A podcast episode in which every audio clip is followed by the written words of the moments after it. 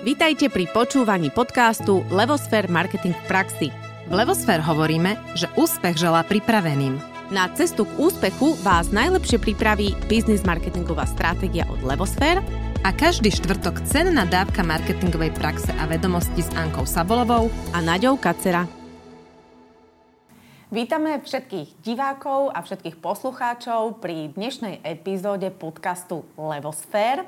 Moje meno je Nadia Kacera, som tu s Ankou Sabolovou ako obvykle a takisto tu máme zaujímavého hostia, ktorého o chvíľu predstavíme. Ale skôr, než sa k tomu dostaneme, e, dovolte jednu výzvu, keďže je to videopodcast, budeme radi, ak ho budete pozerať práve na YouTube. Ak e, potom možno dáte aj subscribe nášmu kanálu a ak potom dáte aj spätnú väzbu, pretože uh, sú to t- také naše prvočinky tieto videá a chceme ich robiť aj naďalej, takže chceme ich robiť dobre pre vás všetkých. Takže už dnešnou témou. Dnešná téma je taká typická pre Levosfér, pretože sa budeme rozprávať o 4P, čiže produkt, cena, distribúcia, komunikácia, čiže e, trošku si tak približ, približíme Kotlera a prepojenie 4P na značku. Prečo je to dôležité, čo nám to prináša, prečo o tom v Levosfer toľko rozprávame. A na to, aby sme o tom nerozprávali len my, sme si prizvali práve Maťa, Maťa Prochasku, e, s ktorým e, nás spája kolegiálna minulosť už veľa rokov a ktorý naozaj uh, realizuje to prepojenie 4P a značky v praxi. Takže preto tu je, aby nám to približil z tej praxe a aby ste videli reálne výsledky a súvislosti 4P so značkou. Vítaj u nás v podcaste. Ďakujem pekne, teším sa, že som tu medzi vami a môžeme sa porozprávať o perfektnej téme. Na úvod ale dáme také intro, že kto si čo si. Ja si dovolím to prečítať, lebo tvoje dlhé roky skúsenosti v siedmých krajinách si zaslúžia trošku takú akože úroveň. Takže Maťo, ty si vyštudoval strategický manažment na Univerzite Komenského. Počas školy si absolvoval aj študijný pobyt v USA. Tvoja profesná história je veľmi bohatá, máš rozsiahle skúsenosti v oblasti spotrebiteľského marketingu a obchodu v odvetvi FMCG, čiže v rýchlo obratke, v siedmých krajinách. Pokiaľ viem, si bol aj v Švajčiarsku jeden čas. Najviac času si strávil z tohto celého obdobia práve v Coca-Cole, to je to, čo nás spája, kde si pracoval a kde si sa v podstate vypracoval z pozície brand manažera cez pozíciu obchodného manažera až na pozíciu marketingového riaditeľa pre Rakúsko, to je zase ďalšia z tých krajín. No a na Slovensku si vybudoval, uh, uh, komerčne zastrešil značku Kozy vršok a pred 5 rokmi sa práve z toho Rakúska vrátil na Slovensko a presedlal si do neziskového sektoru. V neziskovej organizácii LEAF máš na starosti komunikáciu portfólia programov vrátane LEAF Academy a online platformy Growny. Spolu s rodinou a piatimi deťmi žiješ v Pezinku. To je inak málo kto tromfne v tomto, nás dve dokopy, ale sme teda rovná, hej, že my 5, ty 5. Aj keď my teda samozrejme nemáme tie deti spoločné, ale sa mi to zdalo, že Naďka 3 a 2 je to málo, takže akože 5 detí je úspech popri tej kariére a všetkom, čo si docielil, takže parada. Tak v podstate, keď o tom portfóliu sa bavíme aj profesne, tak uh, portfólio v praxi. Áno, to je tých 5 detí, hej. Dobre, poďme super uh, na tú tému, ktorú my sa teda s Naďou veľmi tešíme. A začneme tou prvou otázkou, ktorú my veľakrát riešime aj interne. Čo sú tie najčastejšie chyby, ktoré robia marketéry v praxi? zaujímavé, že za, začínam negatívnu otázku, že chyby, mm-hmm. tak ja si myslím, že vzhľadom na moje skúsenosti, ktoré mám, cez spektrum vlastne poslucháčov, ako sú študenti, firmy alebo aj v neziskom sektore, sa s tým stretávam veľmi často. Tak, s tými chybami. S tými chybami. Tak asi, asi je dobre tým začať, aby sme tak trošku že odchytili také tie dôležité, podstatné veci. Mm-hmm. Tak začnem asi tým, tým prvým, čo, čo môže pôsobiť tak trošku že zvláštne, že uh, veľakrát je, je tá, tá najčastejšia chyba, ktorú ja streta, s ktorou sa ja stretávam, je, že s čím je vlastne marketing má pomôcť. Že tu ten klient... Uh, zákazník eh, to nemá celkom ujasnené. Čo je cieľom? Nie, nie je vydefinované, že čo je cieľom toho marketingu. Mm-hmm. Uh, bohužiaľ, je tam, je tam strašne veľa tých faktorov. Buď je to nejasné chápanie toho, že čo chcú, dosiahnuť. čo chcú dosiahnuť, alebo naopak proste tých tém je tam tak strašne veľa, že, že zákazník ne, nevie, nevie celkom prioritizovať. Mm-hmm. A to je potom samozrejme to sa celé nabúrava, pretože keď nevieme, čo chceme, čo, čo, s čím má marketing pomôcť, tak, tak si začíname vlastne vytvárať ako pomerne veľký problém, mm-hmm. ktor, na, na ktorého konci môže byť ako pomerne veľká frustrácia a neraz aj ako uh, neefektívne vynaložené prostriedky. Mm-hmm. Čiže cieľe to je len také nejaké kliše, to je základ. Je, je to základ a myslím si, že bez toho moje odporúčanie je, že sa neposunú ďalej. Čiže aj keď, aj keď uh, možno počúvate viacerí takí, že marketiaci a riešite, riešite tému s uh, vedením alebo s partnermi, tak tu je treba fakt, že si zatlačiť. Pokiaľ toto nemáme vyjasnené, poďme sa o tom baviť, v opačnom prípade si, si zarábame na problémy. Mm-hmm. Ciele sú v podstate to najkľúčovejšie v rámci stratégie, keď sa stratégia robí, ale častokrát ľuďom úplne nie je jasné, aký je rozdiel medzi stratégiou, značkou a marketingovým mixom 4P. Vieš nám to trošku obzrejmiť, aby sme si ukotvili pojmy? Určite, určite viem a veľmi rád. A tu by som ešte možno povedal, že ono to súvisí uh, presne s tými, s tými cieľmi. A uh, keď uh, keď to vezmem úplne, že od začiatku, tak ten cieľ veľakrát vychádza, uh, paradoxne, že marketingový cieľ vychádza z biznisového cieľu. Mm-hmm. Ne, akože to, je, to je asi zase, keď sa ešte vrátim k tým chybám, som si spomenul jednu a ďalšiu a uh, ja, ja sa z, o nich veľmi rýchlo zase stiahnem, ale je dôležité podľa mňa ten kontext ponúknuť, uh, pretože pretože nie je nič, nič horšie, ako vytvoriť nejaké očakávanie, že, že tu na, uh, mám miestnosti marketéra a ten mi vyrieši celý môj problém. Mm-hmm. Hej? A, a na to je práve celý, celý, celé to 4P nám pomáha do určitej miery ako už uh, adresovať ten, ten konkrétny problém, ale je ho potrebné vedieť, uh, zadefinovať a jedna z tých vecí, ešte, ešte pardon, že trošku že dlho odpovedám na tú uh, otázku, ale je dôležité, je, že tá úplne základná vec a predpoklad pre 4P uh, je vlastne poznať vlastne, čo je ten môj produkt, čo je moja cieľová skupina, uh, čo veľakrát nie je ten case, hej, že to sa nestáva uh-huh. a potom proste, že nie, že tu marketing mi to vyrieši. No marketing dokáže pomôcť uh, vytvoriť značku, uh-huh. dotvoriť, ale pokiaľ ne, nemáme ujasnené, čo je ten produkt uh-huh. a je to len niekde v našich hlavách a nie je to niekde otestované, že vôbec nejaký záujem, nejaká cieľovka preto existuje, tak sa nedostaneme ďalej. Uh-huh. No a teraz k tomu 4P. To 4P uh, v podstate uh, je to také, že uh, také kliše, hej, že viete, počúvame o tom od vysokej školy, paradoxne, neviem, 20-30 rokov dozadu, keď sme to študovali, no stále je to aktuálne. A môžeme sa baviť, že či tých 5 P by malo byť trochu viacej alebo menej, ale v podstate pre mňa, ja to beriem ako, tak, že, že to je taký, že integrovaný systém takých nástrojov, ktoré, ktoré, ktoré spolu veľmi, sú veľmi dôležité prepojené a pomáhajú nám vlastne správne nastaviť uh, produkt alebo respektíve tú značku. Hej? A tam asi sa o tom budeme rozprávať ďalej, uh, že, že vlastne, že ten, ten novodobý marketing je, je oveľa ďaleko viacej o, o značke ako o produkte. Uh-huh. Dobre, čiže keď si tak naznačil tie chyby, tak uh, prakticky to, čo si nám odpovedal, potvrdzuje, že marketing je teda o mnoho širší ako len komunikácia, že potrebujeme teda poznať to 4P a potrebujeme ho prepojiť práve s tou značkou. A to je tá hlavná téma, ktorú dneska vlastne budeme preberať. Súhlasím a keď, keď môžem len doplniť, a to potom vlastne aj nás dielame na, na obrazovke, mm-hmm. tak to je ako zase jeden z takých tých, tých uh, problémov, že, že dnes ten trh generuje strašne veľké množstvo marketérov. Ale keď sa pozriete na celý ten mix, uh, či si ho dáme horizontálne, vertikálne, tak taká veľká časť skupina ľudí v tom vidí iba vyslovene, že social media, mm. alebo len, len, uh, len tú, tú komunikáciu na Facebooku alebo na, na sociálnych sieťach. A, ale paradoxne to je veľakrát niečo, čo, čo vôbec nie že to najnevyhnutnejšie. To je výstup, akože tam sa k tomu dopracujeme, ale sú ďaleko podstatnejšie veci. A práve to 4P k tomu nabádza. Mm. Hej, že znamená tá, táto časť, a to je ako jeden z tých mýtov, že, že markeťák môžeš byť dobrý, keď, keď, eh, keď si dobrý na Facebooku, keď vieš vyklikávať PPC a neviem čo. Hej, to sú podľa mňa uh, také, že najčastejšie chyby a trepy, do ktorých sa dostávajú zákazníci. Mm-hmm. Ježiš, Maťo, hovoríš nám úplne zo srdca, lebo my to tak veľakrát vidíme, že firmy prídu, možno majú aj dobre zvládnuté sociálne siete, ale práve ten marketingový mix, čo je základ celého biznisu, toho fungovania, proste nefunguje a potom sa vlastne čudujú, prečo tie ciele, ktoré sú na úvode dôležité, jednoducho nie sú. A ja mám pocit, že ono veľakrát preto to spadáva do tých sociálnych sietí je, že veľmi silným pojmom je značka, budovať značku, budovať značku, budovať značku. A vlastne to 4P sa dostalo veľmi do úzadia firmy majú pocit, že cez tie sociálne médiá vedia tú značku ako keby dobre budovať.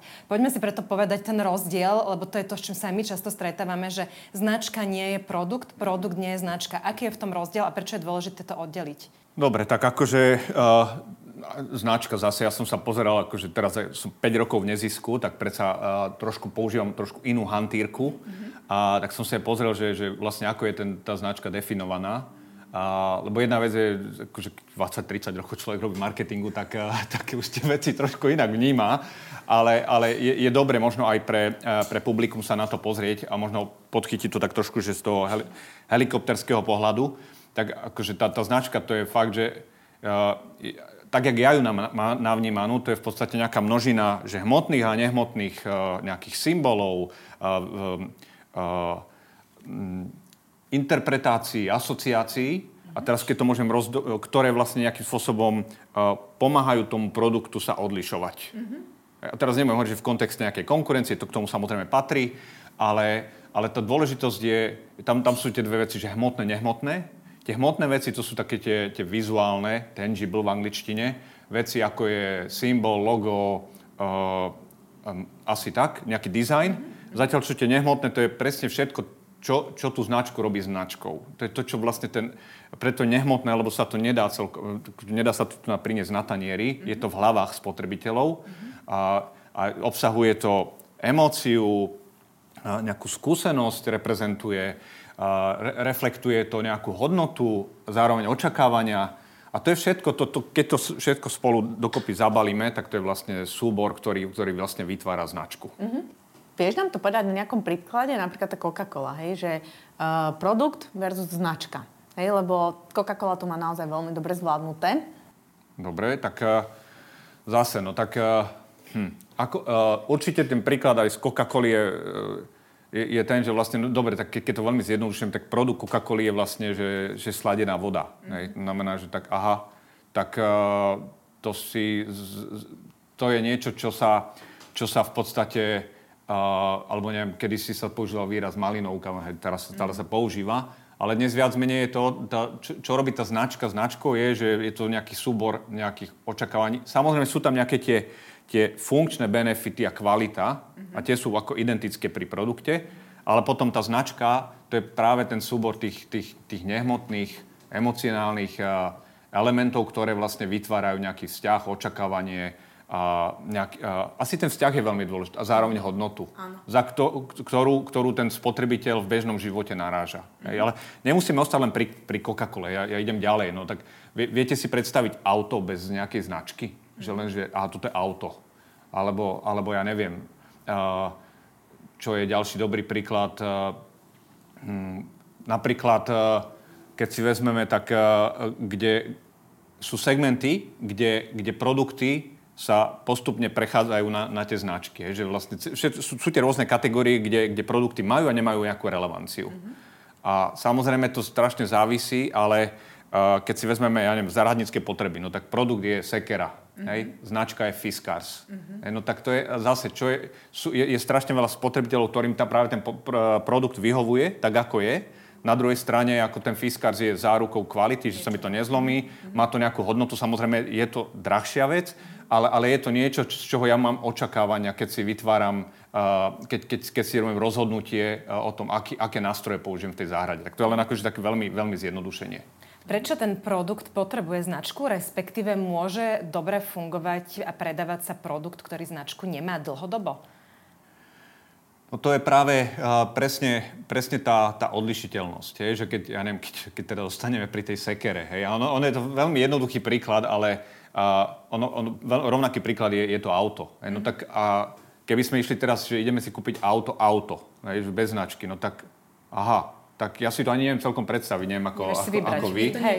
Uh, no, je to, že... Dobre, tak uh, samozrejme, že tak malo by to fungovať, ale, ale práve tá značka to je niečo, čo... To je také komoditné, nie? Že idem kúpať soľ, tak možno mi je to jedno. Áno. Ale a pri aute mi to jedno Presne nie. tak. A to je, to je presne, že, že na ktorej úrovni tá značka už začína akože pre, pre toho spotrebiteľa nejakým spôsobom dávať nejaký zmysel. Uh, sú ľudia, ja neviem, keď zoberieme nejaká osobná hygiena alebo kozmetika, keď niekto telový šampón, niekomu je to jedno a je veľká časť spotrebiteľov, nie, ja mám práve preferenciu pre, pre nejakú konkrétnu značku. Mm-hmm. A kopec ďalších spotrebiteľov to nerieši. Mm-hmm. Čiže to je akože tiež veľmi dôležité, aj, aj v tej celej konverzácii, že čo je produkt, čo je značka. Mm-hmm. No v princípe je tam jedno podstatné, že tá, tá značka pomáha vytvárať nejakú dlhodobú hodnotu pre, e, pre, pre toho mm, zákazníka a, a zároveň je to niečo, čo, čo je pomerne, uh, pomerne ťažšie kopírovateľné, alebo to značka, že vytváram si vzťah, vytváram si nejaký, uh, nejaký, um, nejaké očakávanie na, versus keby to bolo niečo, čo je len produktové, tak ja neviem, zoberiem príklad z nejakého e-shopu, kde som nakupoval ja neviem, elektroniku a nezoberiem nejaké tie, tie veľké, ktoré sú napríklad známe značkovo. Tak po tom nákupnom správaní tak uh, po tom predaji, tak ja neviem, o 3 mesiace neviem, kde už som nakupoval. Hej? A to je obrovská škoda a nevýhoda práve pre, pre uh, zákazníkov, ktorí netvoria značky, aby, aby uh, tam ostal nejaký emotívny nejaký dojem, zážitok, ku ktorému sa ten spotrebiteľ rád vracia. Áno, lebo to zvyšuje tú hodnotu, takže malo by to byť v záujme každého toho majiteľa tej značky alebo budovateľa aby zvyšoval hodnotu uh, tej značky. Dobre, takže máme produkt a značku. A čo tie zvyšné, teda 4P? Že môže značka existovať bez uh, zvyšného 4P? A, alebo opačne, môže 4P existovať bez značky? A prečo je dobré, keď sú obidve na svete? tieto... Dobre, tak ja, ja zase takto, že no, no čisto teoreticky, že no, značka môže existovať bez 4P, ale ako to, ako to dopadne? No tak vezmem to napríklad, hej, že, že, a, a tam, že, že čo, je, čo je dôležité na tom 4P, hej, že zase, aby sme, sme teraz neboli len čisto v tej akademickej uh, debate, ale tie, tie 4P, oni navzájom sú veľmi prepojené. A prepojené práve z toho hľadiska, že oni uh, a musia byť konzistentné. Čiže a interdependent, navzájom závislé. Mm-hmm. To znamená, že ten jeden parameter uh, je, je veľmi prepojený na ten druhý a, a musí nejakým spôsobom fungovať. Čiže nie, je, je veľmi ťažké asi robiť uh, prémiovú značku. Uh, ja neviem, vezmem, sme rozprávali luxusné autá a, a, a dá, dá mu nízku cenu. Hej? No, aha, no dobre, tak akože tak veľa spotrebiteľov by sa asi potešilo. Na druhej strane, že, že to sú veci, ktoré, ktoré nefungujú, nemajú logiku a keď tomu napríklad dám ešte, že to place tú distribúciu, no tak keby, ja neviem, všetky luxusné autá boli v Tesku. Hej, že ako, pardon, že ja to takto... Áno, ale pre pochopenie no, výborné. Ale, ale je, je to presne, že tie štyri veci musia fungovať. Rovnako, ako aj ten posledný element aj ceny, lebo tá cena nie je len ako, že tá cena, uh, ten, ten cenový bod, ale je, sú aj rôzne zľavy a rôzne formy ďalších pricingov. Ale určite, keď, keď značka napríklad prestreluje pri nejakých zľavách, no, to nie je vždy nevyhnutne dobré. Ja chápem, že je to ako dobrý taktický nástroj. Na druhej strane to môže vytvoriť ako pomerne veľký, veľkú škodu pre tú značku, lebo vytvára, vytvára otázky, že aha, a prečo je táto, tento prémiový produkt zrazu za takúto veľmi nízku cenu? Mm-hmm. Čím si v podstate akože veľmi ako zasahuje do, do svojej reputácie. Ako je to zo 4P? Je dobré ho raz nastaviť a potom už na ňo nesahať, keď hlavne keď funguje? Alebo je treba ho v čase meniť, prehodnocovať? No to 4P zase. Ja to beriem, že to je funkcia, alebo to sú nejaké to sú, to sú elementy, ktoré mi pomáhajú tú, tú značku riadiť. To znamená, to nie je, že niekde vytesané do skaly, že keď si raz ja vytvorím značku nejakú a, a toto sú nejaké tie parametre v rámci 4P, a potom uh, a takto to musí ostať, hej, až, kým, až kým, dajme tomu, tú značku nezmením. Práve že naopak, celé to vychádza z toho, že, že keď niekto, keď zákazník vytvára značku, tak, tak uh, s tou značkou má nejaké nastavené nejaké ciele, nejaké, uh, nejakú stratégiu a tá šty, to 4P by malo byť nastavené aby, adekvátne k tomu, aby, aby, to, uh, aby to spolu sedelo a aby pomáhalo tej značke že, uh, budovať. Teraz Poviem príklady. Mm-hmm. Tak uh,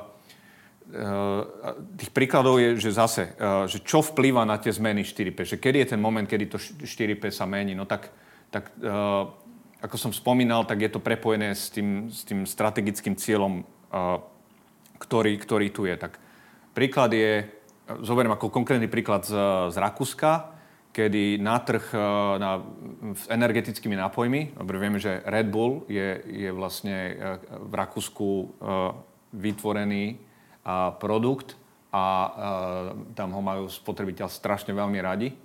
Častokrát sme sa s kolegovcami bavili, že na úrovni akože mlieka, že to je proste rakúske mlieko druhé. Tak ten Red Bull je ako strašne silná ako vec pre, pre spotrebiteľov. No, my sme mali v portfóliu novú značku, Monster, energetická na, značka, ktorá, ktorá, sa, ktorá v podstate valcovala trhy všade vo svete, že veľmi dobre sa darilo, výborná propozícia. A nejakým spôsobom nastavili na základe iných skúseností aj tie parametre pre, pre rakúsky trh a, a čo sa stalo, že jednoducho nezafungovalo. Po dvoch rokoch, keď tam boli nainvestované obrovské prostriedky, a v rámci 4P bolo nastavené, ideme celoplošne na všetky, e, na všetky distribučné kanály s, e, vo veľkom. A po dvoch rokoch, bohužiaľ, akože tá, ten, ten produkt takmer e, bol stiahnutý z trhu. Mm-hmm. No a e, nasledovala nejaká prestávka, kedy proste si, si organizácia na jednej strane počítala tie straty, ktoré, ktoré boli vytvorené a že aha, ale stále je to veľmi silný trh s energetickými nápojmi, poďme sa tam vrátiť. A, a ten, ten comeback, ten návrat bol úplne iný, akože z hľadiska stratégie. Keď hovorím stratégie, tak to je tá 4P. Mm-hmm. Čiže už zďaleka sa nešlo takto, že a teraz v každom špáre, v každej bile.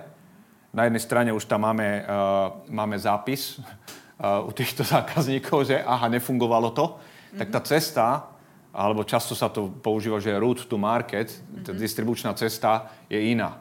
Čiže celý ten koncept bol postavený trochu inak, že začalo sa cez uh, cielené, cielené uh, distribučné uh, reťazce, mm-hmm. skôr akože okrajového charakteru. Uh, a postupne, uh, tam, kde sa podarilo nejakým spôsobom vytvoriť si nejakú pozíciu, tak sa to postupne nabalovalo. Celý tento proces trval nejaké 3 roky. Mm-hmm a aby, aby sa v podstate eh, Monster dostal na, na tú úroveň a, um, nejakého a, relevantného hráča na trhu. Mm-hmm. Tak to je len akože na pekný príklad, ako sa to používa. Mm-hmm. A keď môžem ešte jeden, mm-hmm. tak uh, veľakrát to 4P je nastavené pre, pre um, alebo tá stratégia pre daný trh uh, sa môže líšiť. Ah. Teraz vezmem, ja neviem, uh, segment piva. Tak uh, máme značky, ktoré, ktoré napríklad v Čechách majú trošku inú pozíciu, ako majú na Slovensku.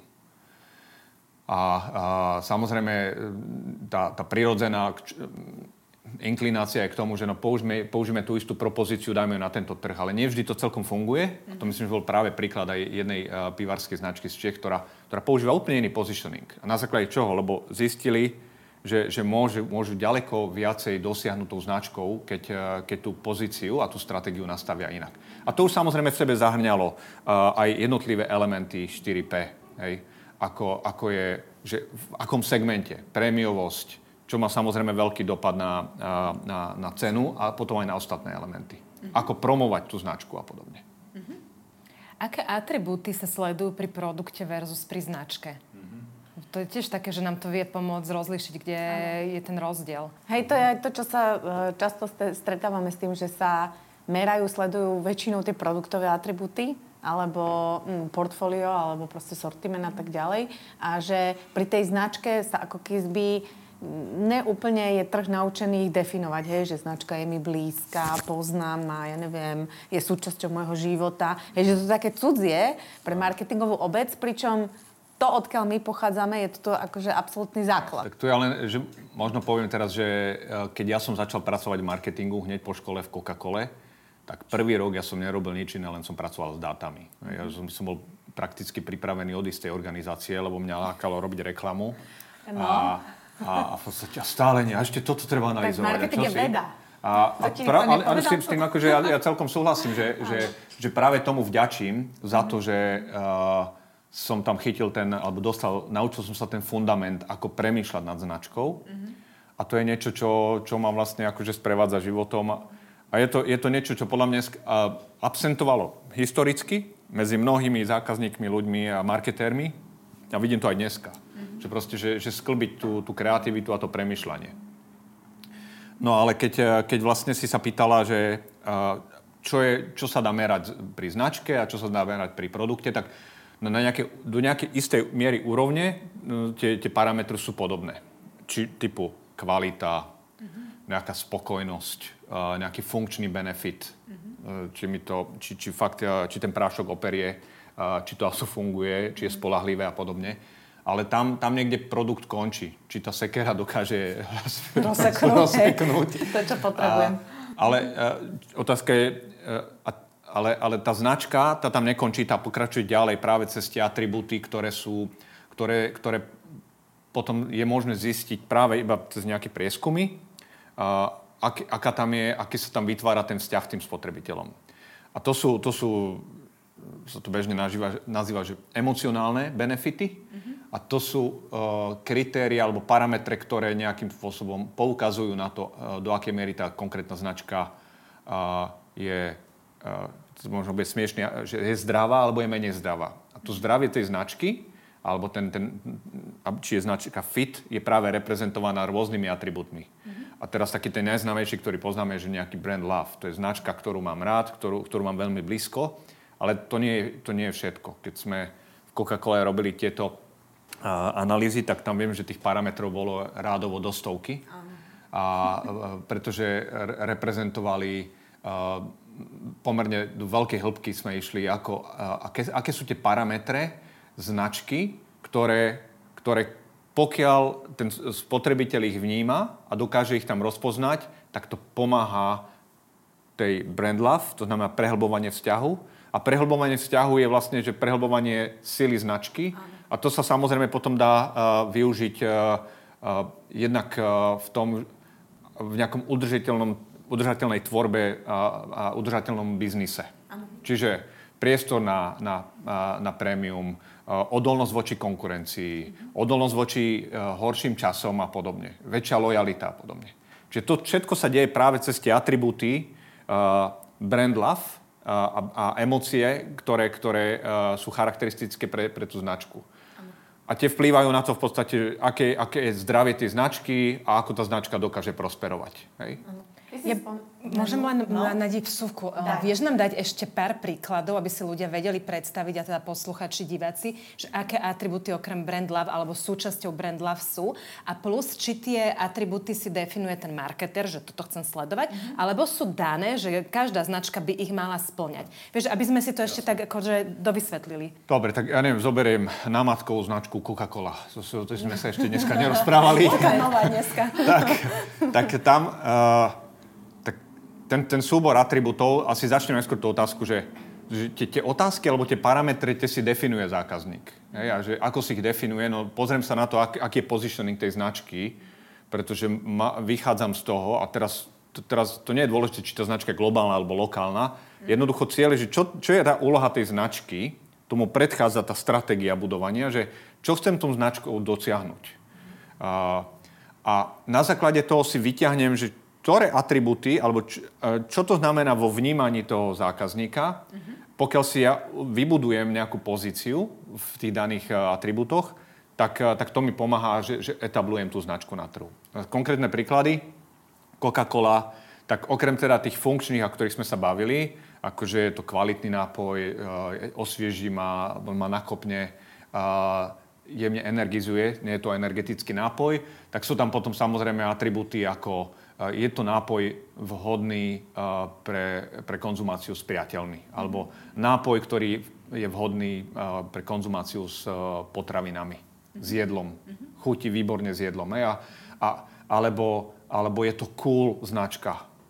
Hej. To je, akože, povedal som tri, ich tam je možno 50 tých parametrov a ten každý v podstate parameter nejakým spôsobom vplýva na to, uh, ako, ako, tá, ako je vlastne vytvorený nejaký ten, ten index zdravia značky, čo je brand love. Hej, lebo opýtať sa, že e, áno, je to značka, ktorú milujem, no môžeme sa to opýtať, ten spotrebiteľ nám to možno povie, ale nebude to celkom vypovedajúce. Mm-hmm. Naopak, e, keď sa to robí cez prostredníctvom týmto, týchto iných parametrov, tak sa to do, do určitej miery dajú sa tam potom vypozorovať tie korelácie, ktoré sú veľmi dôležité. Mm-hmm. Asi hovoríme veľmi komplikovane, ale ono, keď sa to veľmi zjednoduší, tak eh, ja si myslím, že celé to o tom vybrať si pár parametrov, ktoré si myslíme, že, že reprezentujú tú značku, opýtať sa na nejaké skupinke. Uh, nie je to potrebné robiť každý, každý mesiac, ako sme to robili v Coca-Cole, ale raz za nejaký čas a pozrieť sa, že ak, ak, ak, kam nás to posúva. A zároveň uh, v tejto súvislosti je dobre pozerať sa aj potom na, na to portfólio iných hráčov. Mm-hmm. Že ako, ako je na tom konkurencia. Mm-hmm. Aby sme vedeli, tak. že kde sme a čo chceme posilňovať, čo nie a podobne. Uh-huh. Dobre, ja som chcela zareagovať na to, že si tam spomenul uh, takú vec, ako je, že v ťažkých časoch. A v podstate my sa do takých ťažkých, ťažkých časov dostávame, veď asi to nie je pre nikoho novinka, že rok 2023 bude rokom víziev. A Uh, už sa celkom etablovalo na slovenskom trhu, že hovorí sa, že v čase krízy treba investovať do značky. Že toto už mám pocit, že viacerí ľudia nejakým spôsobom pochopili ako informáciu. Teraz ale uh, skúsme túto informáciu ešte rozobrať, že čo to znamená investovať do značky. To je v podstate uh, odlišiť uh, vlastne môj produkt na trhu značkou. Hej? Ideálne, lebo stále máme na trhu strašne veľa uh, hráčov, ktorí produktovo komunikujú a celé to majú vyskladané na produkte. Takže ten náš odkaz k ním v tejto čase krízy je, že treba začať identifikovať tou značkou. Hej? Čiže moja otázka. Uh, v čom ma teda limituje to, keď budujem len produkt, komunikujem produkt a prečo to v tej kríze proste nefunguje? A prečo tam tá značka pomáha? Tak ja, ja si myslím, že, že tam tie, tá rovnica funguje bez ohľadu na to, či je kríza alebo nie je kríza, ale k tomu sa dostaneme. Lebo práve kríza je jeden z tých momentov, kedy, ktorá proste prináša uh, k stolu otázky, že dobre, potrebujeme šetriť a kde šetriť a podobne. Ale ja začnem asi tým fundamentom. A ten je ten, že vlastne, že budovanie značky je viac menej ako investícia do budúcnosti. A keď sa pozriete na rôzne štúdie, ktoré opakovane len potvrdzujú, že dlhodobo, dlhodobé budovanie značky maximalizuje eh, návratnosť investície. Hej, to znamená, že, že eh, čím, čím viacej alebo konzistentne a systematicky zákazník, produkt, značka je budovaná s ohľadom na dlhodobejší horizont, mm-hmm. tak týmto má ďaleko, vytvára oveľa väčšiu odolnosť, zdravie a, zdravie a, a udržateľnú pozíciu v dobrých časoch, ale potom aj, aj v tých časoch, kedy, kedy, kedy máme vonku, vonku krízu a máme hĺbšie do vrecka a podobne. Mm-hmm. No a, a zase, aby, aby sme nerozprávali len tak, ako že, že niekde, že sme vo vesmíre, že len budovanie značky, tak celé to je o tom, že, že tá investícia nikdy nie je, že, že len investujem len do udržateľnosti značky a nerobím nič preto, aby, aby sme riešili aktuálne konverzie a mhm. salesy a predaje akože teraz. To, ono to je vždy vždy je to nejaký balans, nejaká rovnováha. Takisto, jak, eh, jak si myslím, že eh, žiadna z tých, žiaden z týchto extrémov nie je dobrý.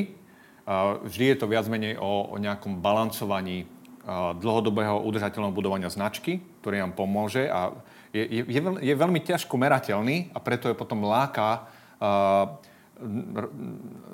publikum, zákazníkov, aby, aby viacej, keď, keď nám horí pod zadkom, takže neriešme to, čo je proste nejaké budúce vyhliadky, ktoré sú nejasné a poďme investovať do, do tých uh, okamžitých konverzií. Hej. Používam to slovo konverzia, ale to sú krátkodobé výsledky, krátkodobé taktické ciele. A celé je to v nejakej rovnováhe.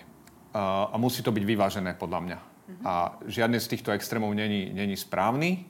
A teraz, keď sa pozrieme, jak je to v tej, v tej časti krízy, alebo v období krízy, no tak eh, čím je typická kríza tým, že sa všade šetrí a šetrí sa tam, kde asi naj, najmenej dokážeme justifikovať alebo ospravedlniť tie výdavky, pardon, že používam také množstvo uh, pojmov v angličtine. Ale ide ti to, hneď to preložíš ja, ďakujem pekne.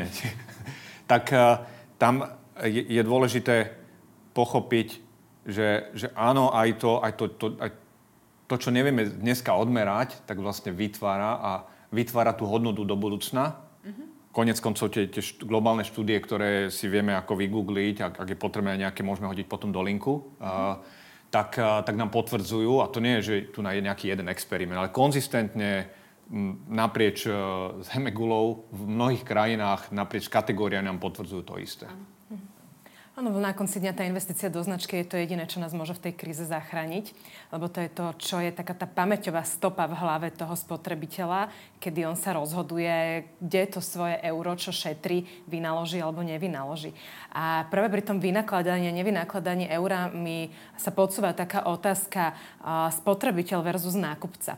Lebo je množstvo produktov, mňa napadlo hneď také Lego, čo je vlastne ako keby produkt určený pre deti, hej? že je to hračka, s ktorou sa deti hrajú. Čiže primárne by som povedala, že cieľová skupina sú deti, ale oni nemajú tie peniaze, aby teda zaplatili za daný produkt. Čiže ako v prípade, a vôbec ako keby aj si ukotvíme to, my sme sa v tom teda v Coca-Cole častokrát ako keby orientovali sme, riešili, že jedno je spotrebiteľ, druhý je tzv. shopper, hej, nákupca, kto nakupuje, zaplatí. V prípade toho lega si to ľahko predstavím, lebo tam je ten spotrebiteľ, to dieťa, ten shopper, ten nakupujúci je tá matka, otec, stará mama, starý otec. Čiže ako sa značka má rozhodovať, keď nastane takáto situácia, že na koho tú značku ako keby cieliť, ako ju budovať, prípadne ako vôbec s touto situáciou narábať? Super. Perfektná otázka, výborná téma, ktorú, ktorú, ktorú my veľmi dobre poznáme. A, a ja len poviem, že tých príkladov je samozrejme, že, že uh, Lego uh, v rámci nápojov, to je úplne jasné, že, že ten vzťah sa vytvára s tínedžerom, ale kto robí ten, kto je zodpovedný za ten nákup, to je väčšinou uh, ten, ten shopper, je to jeden z rodičov, mm-hmm. ale tých kategórií je, je, je množstvo ďalších. Ja neviem, uh, teraz nechcem ísť do nejakých stereotypov, ale kúpa auta, hej? Alebo, alebo kúpa... Sekery.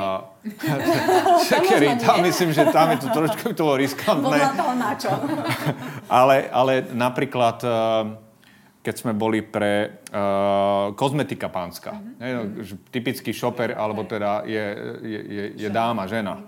A, a tých, tých kategórií, ja neviem, potom je to móda, obliečenie pre deti a podobne, hej, uh, baby, uh, baby food a podobne. Že tých kategórií je že fakt, že veľké spektrum, čiže to nie je niečo, že sa bavíme o nejakom izolovanom uh, prípade. No a samozrejme, tam je veľmi dôležité vnímať uh, a vytvárať si vzťah práve s obidvoma uh, cieľovými skupinami, mm-hmm. pretože sú, sú sú, sú kritické. Hej, akože darmo, že ja mám vytvorený vzťah s tým tínedžerom, a, ktorý mi hovorí, že tú, tú značku mám ako veľmi rád a chcem ju. Pokiaľ, pokiaľ narazím na nejakú, alebo pokiaľ si vytvorím nejakú negatívnu reputáciu u, u, u toho šopera, u človeka, ktorý tu nakupuje. No tak to je clash. Ako tam, tam sa veľmi nepohneme a je to vlastne vytváranie si bariér. No a, a v tom je ten, ten rozdiel, že, že práve zákazník potrebuje veľmi citlivo riešiť obidve skupiny. Samozrejme, tá cesta je iná. A zatiaľ, čo budovanie značky do veľkej miery funguje v, tom, v, v kontexte propozície s cieľovou skupinou, tak je potrebné nájsť e, relevantné témy práve pre, pre toho šopera. Hej? A tie súvisia s ubezpečovaním e, z toho, že, že ten produkt e, ja môžem dôverovať, a používame náš veľakrát niektoré tie pojmy, ktoré keď nás počúvajú nemarketiaci, tak môžu pozrieť, o čom sa my tu rozprávame. Ale to, to všetko do, do to uh, pekne zapadá, pretože pokiaľ tam nie je dôvera, mm-hmm. tak ten shopper darmo, že mi dieťa kričí, že chcem nejaký produkt, pokiaľ jednoducho je tam uh, skúsenosť a opakovaná negatívna skúsenosť, tak cez to, cez to ne, uh, neprejde. Konec koncov to, to máte, máte doma uh, same uh, takéto Viem. príklady, viete, čo, o čom sa bavíme. A je veľmi dôležité citlivo pracovať s touto cieľovou skupinou. Mm-hmm. A, no, a čo ešte možno dôležité je, že, že tam, a, keď sa bavíme o cieľovej skupine a, shopera, tak tam a, veľakrát nás môže lákať tomu dobre, tak jeho potrebujeme primárne ovplyvniť veľmi takticky mm-hmm. na, úrovni, na úrovni nejakej konkrétnej predajne, aby som, som sa mu tam pripomenul, lebo ten keď dostaneme pri príkladoch eh, eh, produktov pre deti, tak tam, tam si tá mamina alebo ocino spomenie, že čo, čo, čo, aké rádio mu doma hrá, že čo potrebujeme. Ale, ale tam to nestačí. Že tam, eh, myslím si, že práve tie, tie, zodpo, tí zodpovední zákazníci uh, riešia, vytvárajú si ten vzťah ďaleko väčší. Ja, a čiže majú aj, aj, snažia sa nájsť tie komunikačné cesty a reagujú aj na, na, na celé to spektrum toho prostredia, toho kontextu, v ktorom, ktorom eh, ten, sa ten shopper pohybuje. Uh-huh. A teraz možno poviem príklad, ktorý, ktorý si tu spomenula to Lego. Uh-huh. Že to je akože veľmi zaujímavá situácia a kedy asi, asi viete, eh, jeden z distribučných kanálov Lega, Dráčik, eh, pomerne kontroverzne komunikuje s cieľovou skupinou. A, a toto je niečo, čo, čo uh, zákazník môže odignorovať, ale po nejakú určitú mieru. Uh-huh. Hej, lebo proste, že pokiaľ, pokiaľ vyslovene, a myslím si, že takto premyšľajú veľmi intenzívne o tom zákazníci, ktoré, ktorý, ktorý, ktorým ide o nejakú udržateľnú budovanie uh, značky a, a celkovo, a, aby, aby to tu nejako fungovalo, tak uh, potrebujú reagovať na to, že keď, keď sa dostanem do situácie, keď jeden z mojich akože hlavných distribútorov proste vytvára, vytvára prostredie, ktoré, ktoré je toxické v spoločnosti. Mm-hmm. A myslím, že práve to sú tie momenty, kde, kde, kde e, zákazník e, by mal nejakým spôsobom vstúpiť a reagovať, hoci je to veľmi citlivé. Rozumiem, že, že si do určitej miery e, ohrozujem ako pomerne, pomerne obrovský distribučný kanál, ktorý reprezentuje veľké, veľké predaje. Mm-hmm. Poďme si ešte rozobrať cenu.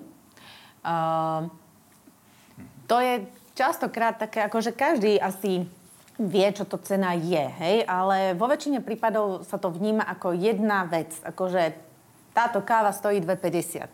Ale cena a cenotvorba to je, to je, to je celá stratégia, celá veda. Takže čo ako keby uh, potrebujem pochopiť, aby som pochopila, čo je vlastne cena ako jedno z P v marketingu. Aké je to široké spektrum a možno aj nejaký príklad.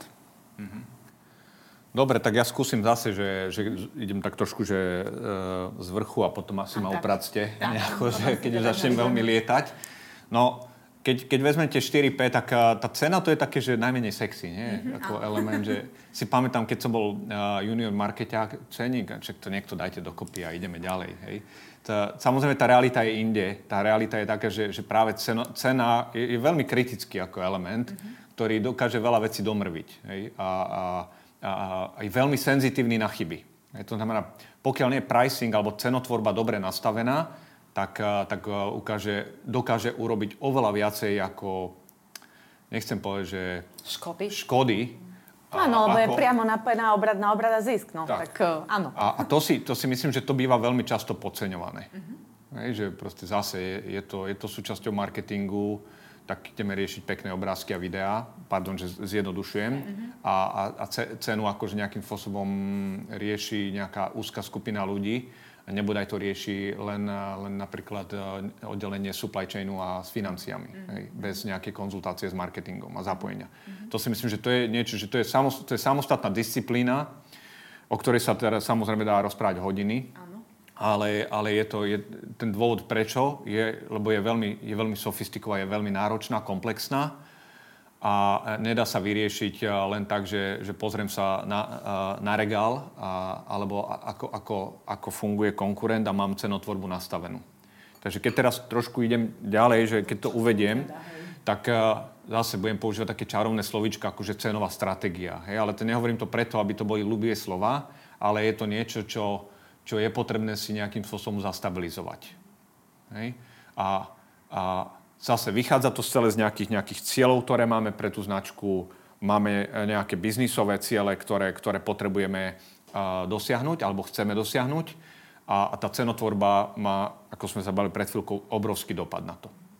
Teraz, čo sú tie elementy t- tej ceny? No tak, tak, uh, alebo skôr, ak sa dostaneme k tým, akože, čo sú tie jednotlivé elementy cenotvorby, tak je potrebné vnímať to prostredie, kategórii, v ktorej sa pohybujem, uh, aká, aké sú tam, aká je, aká je uh, aktuálna hospodárska situácia, aká je aktuálna disponibilita našich zákazníkov. A potom sú aj také interné veci, alebo teda veci, ktoré sa týkajú len konkrétnej kategórie, uh, v, ktorej, v ktorej operujem, ako je napríklad cenová elasticita. Hej, to znamená, že ako reagujú zákazníci na cenu, ale myslím, že k tomu sa za chvíľku asi dostaneme. Áno, elasticita je naša veľmi obľúbená téma. Výborne. tak a, a zároveň veľmi dôležitá. Ale, takže, Hlavne takže, v čase krízy. Áno, áno aj. A, ale čiže, čiže toto všetko, keď máme nejakým spôsobom prejdené, tak potom prichádzam takým tým rozhodnutiam, že definujem si cenový bod. Hej? A zase, trošku to budem zjednodušovať. Hej? Lebo teraz, keby sme zase vyťahli príklad eh, Coca-Coly, tak, eh, tak cenotvorba a, Mm, tu by sme asi ukázali nejakú veľkú prezentáciu cez jednotlivé kanály, ktorých je strašne veľa a podobne. Môžeme to zjednodušiť. Je, je to veľmi sofistikované.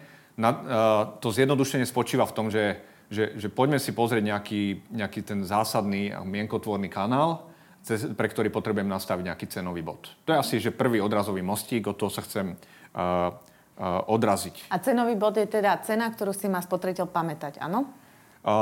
Cena, ktorú si má spotrebiteľ pamätať, mm-hmm. respektíve, respektíve cena, ktorá, ktorá samozrejme prejde všetkými internými čekmi, za ktorú dokážeme vyrobiť, mať profit, je udržateľná. Je a zdravá. za- je zdravá a dokážeme pritom aj nejakým spôsobom si vytvoriť aj, aj vankuš na to, keď príde eh, ten druhý bod a to sú že vlastne nejaké cenové zľavy. Hej, pretože eh, čiže, cen... Čiže cenový bod nie je zľava. Cenový bod je proste cena, eh, ktorú si má pamätať spotrebiteľ a mne má vyhovovať interne, aby som mohla fungovať a plniť ciele. Presne tak. A keď, keď sa bavím o tom, že prečo, si to, prečo je to vlastne dôležité, že si človek má pamätať tú cenu, no ono to súvisí práve s tým, že, že pokiaľ si ten človek tú cenu nepamätá, tak potom eh, je z toho pomerne zmetený a nevie sa celkom na, na čo sa má fixovať a skôr to, skôr to tej, tej udržateľnej pozícii e, značky nepomáha. Hej? A poviem príklad, e, príklad je, kedy, kedy niektorý produkt je, je prehnane stále v nejakej akcii a, a viac menej tak totálne, že, že sa vymazáva tá, tá cena, ktorú Alebo je tá značka. znižuje sa, sa mi znižuje. Lebo to nie je len, že sa mi to znižuje na papieri, ale ono to funguje pekne v, v hlavách eh, spotrebiteľov, že ten cenový bod sa znižuje. Dáš nám príklad, lebo viem, že toto sa nám stalo v našej Hej. histórii. Hej, dobre. Tak, Spoločnej, eh, hej. Vidím, že Lebo to je také, vás to, také vás to do toho chytené. prostredia tej hospodárskej uh, krízy, ako reagovať, uh, veľmi ťaha, ale myslím, že na to máme áno, pekný príklad. Tak keď máme chvíľku, tak ja skúsim uh, tú prípadovú štúdiu zjednodušiť a povedať. Tak a, a, okrem pricingu si tam povieme aj nejaké ďalšie veci. Hej? A tu na tie 4P. To je, myslím, že to bolo v roku 2008 uh, situácia, kedy bola pomerne náročná hospodárska situácia v krajine a, a m, bolo to v Coca-Cole a čo sa dialo na trhu, tak uh, na jednej strane, um, čo sa dialo externe, tak uh, ľudia mali čím ďalej lepšie do, do vrecka a čo, čo fungovalo interne, čiže uh, bolo, že, že budovanie značky na, uh, na plné otáčky, ale tam došlo k nejakému diskonektu. Alebo proste, že tam došlo k tomu, že, že uh, my sme nejakým spôsobom nedokázali efektívne, nezareagovali na to, čo sa deje v externom prostredí a došlo k niečomu, čo, čo nazývame, že je negatívna špirála. Teraz, uh, kedy intenzívne sa investovalo do značky a s cenou sa neriešilo prakticky nič, pretože boli očakávania, že, že chceme mať uh, isté profitové uh, ciele, ktoré by mali byť naplnené. No a čím ďalej viacej ľudí nás uh, nejakým spôsobom nakupovalo, strácali sme penetráciu, čo je v podstate to, kedy e, meranie, je to, je to indikátor, ktorý rozpráva o tom, e, koľko Coca-Coly alebo v koľkých domácnostiach sa vyskytuje konkrétna značka alebo produkt. A je to akože veľmi dôležitý uh, indikátor z, z, zdravia pre, pre značky. Hej? A, čiže nám sa, nám, sa, nám, sa, nám sa toto celé nejakým spôsobom zmenšovalo. Čiže ten podiel ľudí, ktorý nás nakupoval, sa znižoval. Na druhej strane, akože tá značka bola pomerne zdravá, ale len do nejakého momentu. A v nejakom momente sa to celé začalo nejako rúcať. A teraz nie, nie znamená, že koniec, že sme odchádzali z trhu, ale my sme zásadne začali mať prepady na, na podiel na trhu. Cenové prémium sa nám zväčšilo, pretože ostatní hráči prispôsobili, prispôsobili cenu a my s nejakým spôsobom sme sa tomu bránili. Tak toto bola že, že tá, tá situácia, ktorá bola veľmi, veľmi nepríjemná a s ktorou bolo treba nejako riešiť a, a, a zareagovať. Tá, tá odpoveď proste prišla potom, keď sme, keď sme si k tomu zasadli a sme revidovali stratégiu. Keď, keď tá otázka pred, eh, pred pár minútami bola o tom, eh, kedy sa vlastne upravuje 4P, no tak toto bol ten moment. Kedy jednoducho bolo potrebné si pozrieť, že, že tá naša cesta, tá stratégia nefunguje. A pozreli, potrebovali sme reagovať na to, že, že nás eh, čím ďalej menej spotrebiteľov nakupuje. Sme v, me, v, men, v menšom počte domácností. Uh, už aj tí tínežeri nám ukazujú, že, že, že ten vzťah je tam fajn, ale, ale niečo sa tam deje. A výsledkom toho viac menej bol, uh, bol, bol ten plán, ktorý zasahoval celé spektrum 4P. Hej, čiže zaujímavé, že my sa bavíme teraz o pricingu, Ale ale mňa tu ťahá povedať aj celý ten, eh, celý ten big picture, alebo celý ten obrázok. Čiže ten pricing bol iba jeden moment z toho. To znamená to, že my sme upravili cenový bod, ako sme sa k tomu eh, dostali, poviem za chvíľku. Zmenili sme promočnú stratégiu, tiež súvisí s pricingom, ale tam to nekončilo. My sme rovnako upravili napríklad aj uh, uh, balenia. To znamená, my sme priniesli na trh balenia za iný cenový bod. To znamená, priniesli sme nové menšie balenia, ktoré, ktoré nejakým spôsobom dokázali si tí spotrebitelia naši akože uh, dovoliť. Hej, na to, aby na nejaké pravidlá... Ale zároveň fungovali aj pre firmu. A fun- fungovali aj pre firmu, áno. No a tuto nekončí, zároveň sme aj upravili komunikáciu. A tú komunikáciu, kedy, ke, to znamená, že z tej, tej, tej, tej typickej emocionálnej uh, komunikácii Coca-Coly, tam tej sme samozrejme ostali verní, ale sme to prispôsobili uh, kampaňou, ktorú, ktorú možno niektorí si budete pamätať, sa volá Paratodos pre každého. A v podstate sme, uh, to bol akože veľmi pekný príklad toho, kedy aj emocionálna komunikácia sa dá uh, urobiť a zároveň tam podchytiť komunikáciu uh, uh, nechcem, že, že orientovanú na, na hodnotu alebo cenu. Mm-hmm. Hej, no, inými slovami, ten, ten spot rozprával o tom, že, že Coca-Cola je pre každého, každý si ju vie, vie dovoliť. Mm-hmm. A to bolo presne to, čo vlastne s čím my sme prišli na trh. Čiže uh, diverzifikácia balenia, prinesli sme malé plechovky, ktoré boli práve pre, pre to, aby, aby aj tínedžer, ktorý má hlboko do vrecka, si dokázal Coca-Colu kúpiť. Ale napríklad sme priniesli aj nejaký ne, balenie 1 liter, ktorý, ktorý dokázal osloviť ľudí, ktorí už, už peniaze za 2 litrovú Coca-Colu bolo veľa, ten liter, ten liter bol taký, že áno, to si dosi doprajeme, máme radi túto značku. No a poslednom rade sme upravili cenovú stratégiu v zmysle, že cenový bod a, a, a, promo, a, a promo pricing, čo vlastne, že cena, cena v, rámci, v rámci zľavy. A s tým sme aj upravili aj, aj tú frekvenciu, kedy sme tie zľavy realizovali. Mm-hmm. To je inak nádherný príklad toho, ako vlastne nemôže značka fungovať oddelenie od 4P a že keď aj hovoríme, že v čase krízy treba investovať do značky, tak to stále platí, ale nesme sa na to 4P zabudnúť, lebo to vlastne tiež môže jedno, v jednom momente ako keby prestať fungovať. Že ono sú to jak také prepojené nádoby, kedy jedna pomáha druhej a tá druhá zase tej prvej.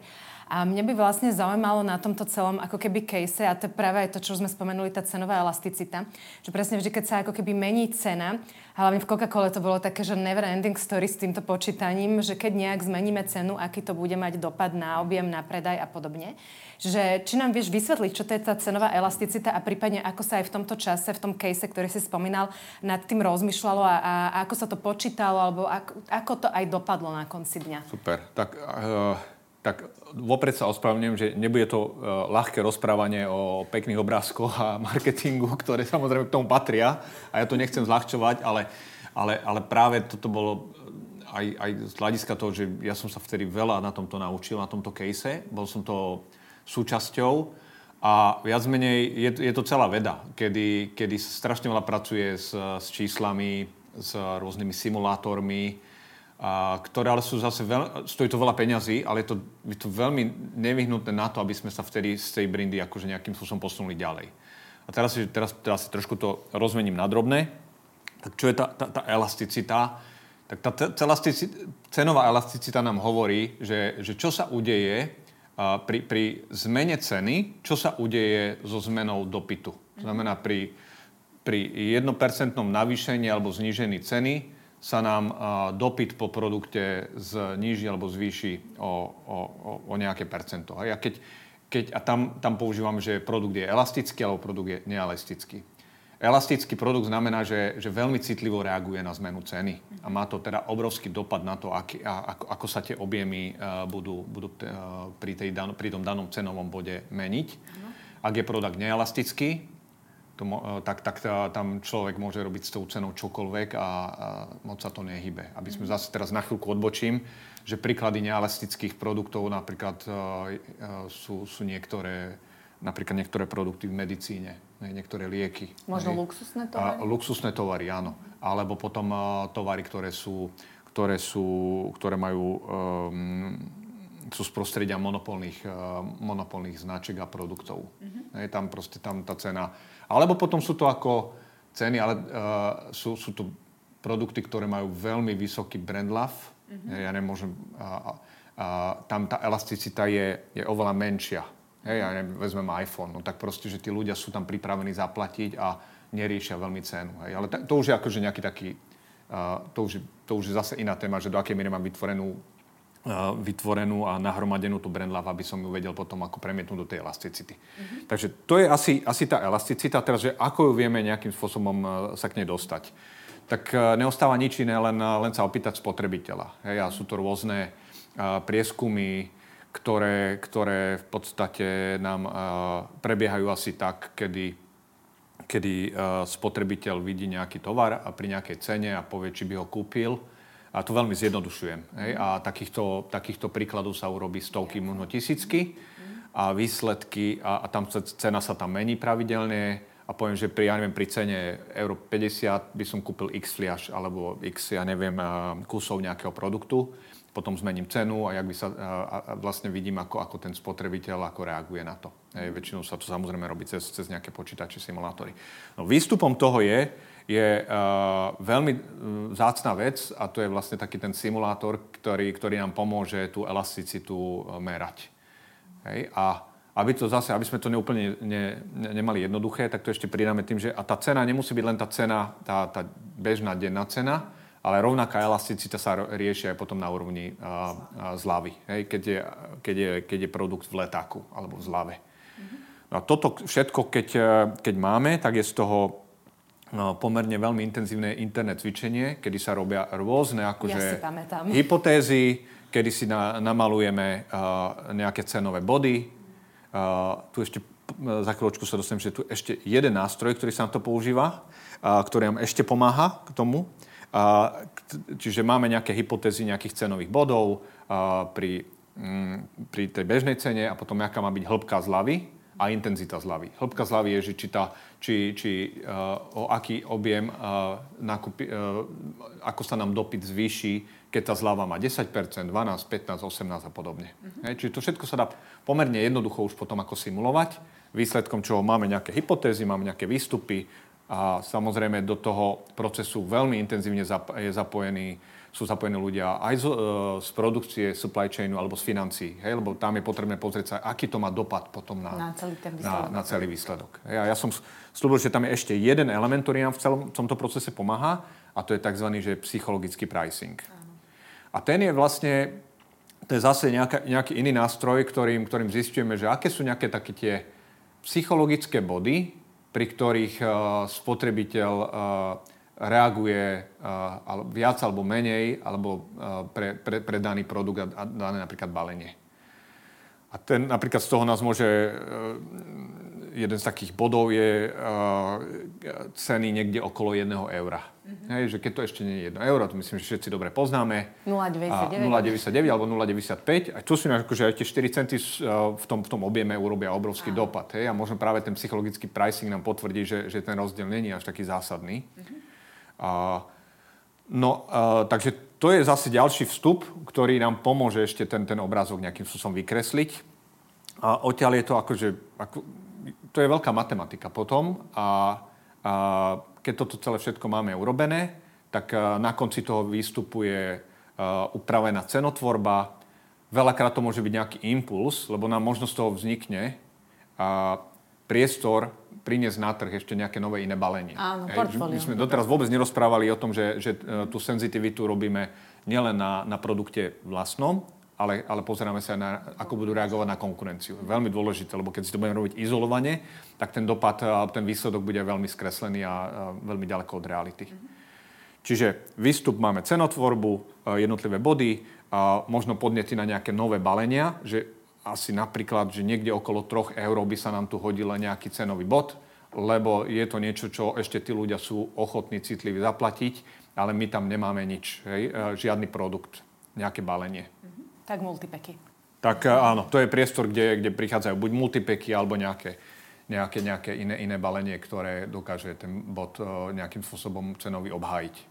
A ja mám takú praktickú otázku ešte k tejto cene, aby sme možno aj tú tému uzatvorili a to je, pre tých bežných podnikateľov, lebo Coca-Cola je obrovský korporát a pre mňa je zaujímavé si znova zaspomínať, ako to bolo, ako to fungovalo. Predsa len teraz sme v tom prostredí tých menších podnikateľov a tam práve badáme, že, badáme, že veľakrát tí podnikatelia s tou cenou pracujú akože širinu marinu, ja to poviem, hej, že ako ich napadne, tak zvýšia, zvýšia znížia, potom začnú dávať cenové zľavy, potom sa stane, že dajú len raz tú cenovú zľavu, ale už naučia toho zákazníka. Akurát včera sme to riešili v oblasti cestovného ruchu, že cestovný ruch stačí že raz dajú zľavy a naučia, že si môžu kúpiť dovolenku za zľavu, tak tí ľudia už ďalší rok automaticky očakávajú a nekúpia, až kým tá zľava nepríde.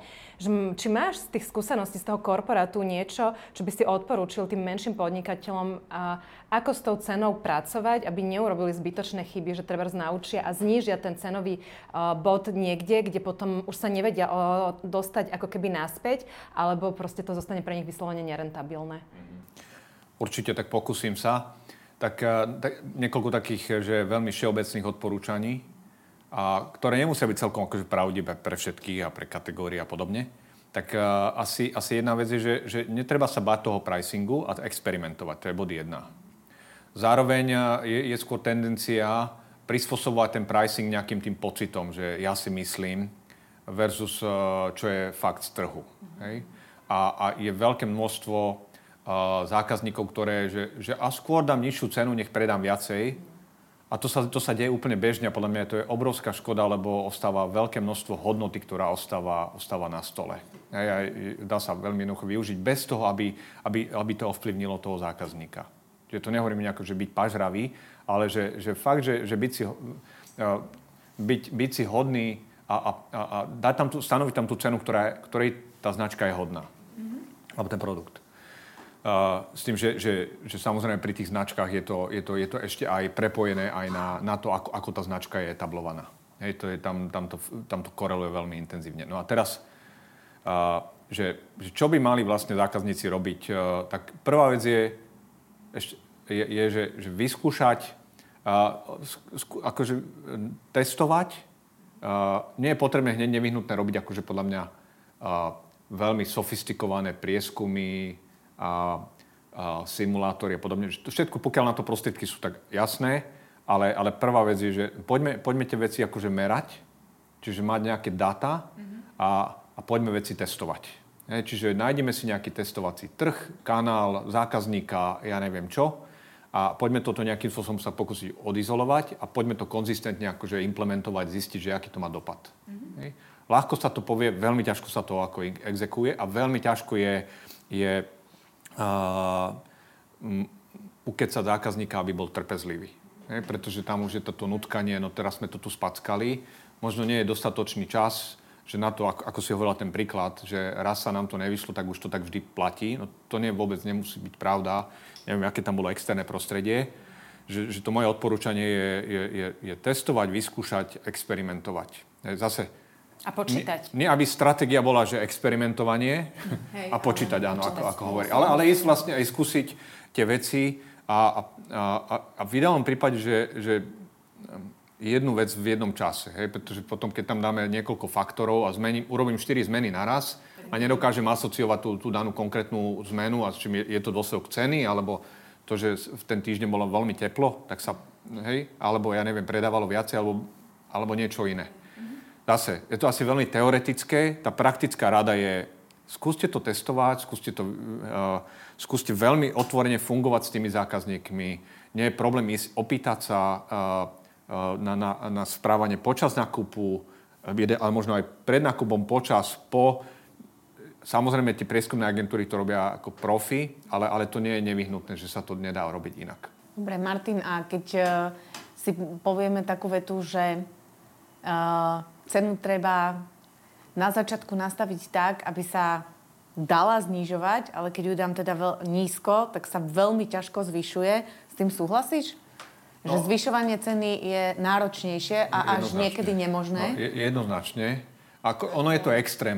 Zase súhlasím s tým, že keď som rozprával pred chvíľkou, ten, ten, že sme tam hľadáme nejaký ten, ten bod pod 1 euro, hej, magický 0,95, 0,99. No to je síce krásny magický bod, ale, ale jeho obrovská nevýhoda, ja sa ho ne, z neho neviem dostať. Mm. Hej, pretože v momente, keď príjem na 1,03, 1,05, tak to je niečo, čo, čo, čo totálne mení uh, mení to, to spotrebiteľské správanie. A to, to vidíme vo všetkých tých dátach, keď sa pozrieme, že, že aha, jak nám proste, čo sa udeje s dopytom v momente, keď prejdeme magickú hodnotu 1 euro napríklad. A, a tých, tých, samozrejme tých bodov je strašne veľa. Mm-hmm. Čiže z toho, z toho platí, že určite je potrebné byť veľmi opatrný a pokiaľ teda vyslovene mám napríklad nejaký produkt a, a som pripravený mentálne, že dlhodobo chcem byť na tejto úrovni a plní to nejaký strategický cieľ, teraz poviem zase uh, slovensky, že affordability, dostupnosť mm-hmm. a viem, že to chcem uh, robiť strategicky, lebo chcem penetrovať ten trh, tak OK, je to fajn.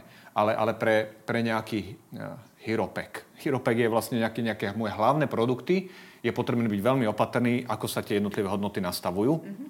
A skôr som zastanca toho, uh, tú, tú cenu dať trošku vyššie a potom proste uberať, zvyšova, zvyšovať ten, ten promočný tlak alebo tú, tú, tú hĺbku promocie a takým spôsobom, nejakým spôsobom uh, optimalizovať tú cenu. Mm-hmm. Hej. Samozrejme nie je ten extrém, že to totálne prepáliť. Na to je potrebné urobiť nejaký ten, ten, ten test alebo ten, ten, ten sense check s tým, s tým trhom, že či je vôbec niečo také schopný absorbovať.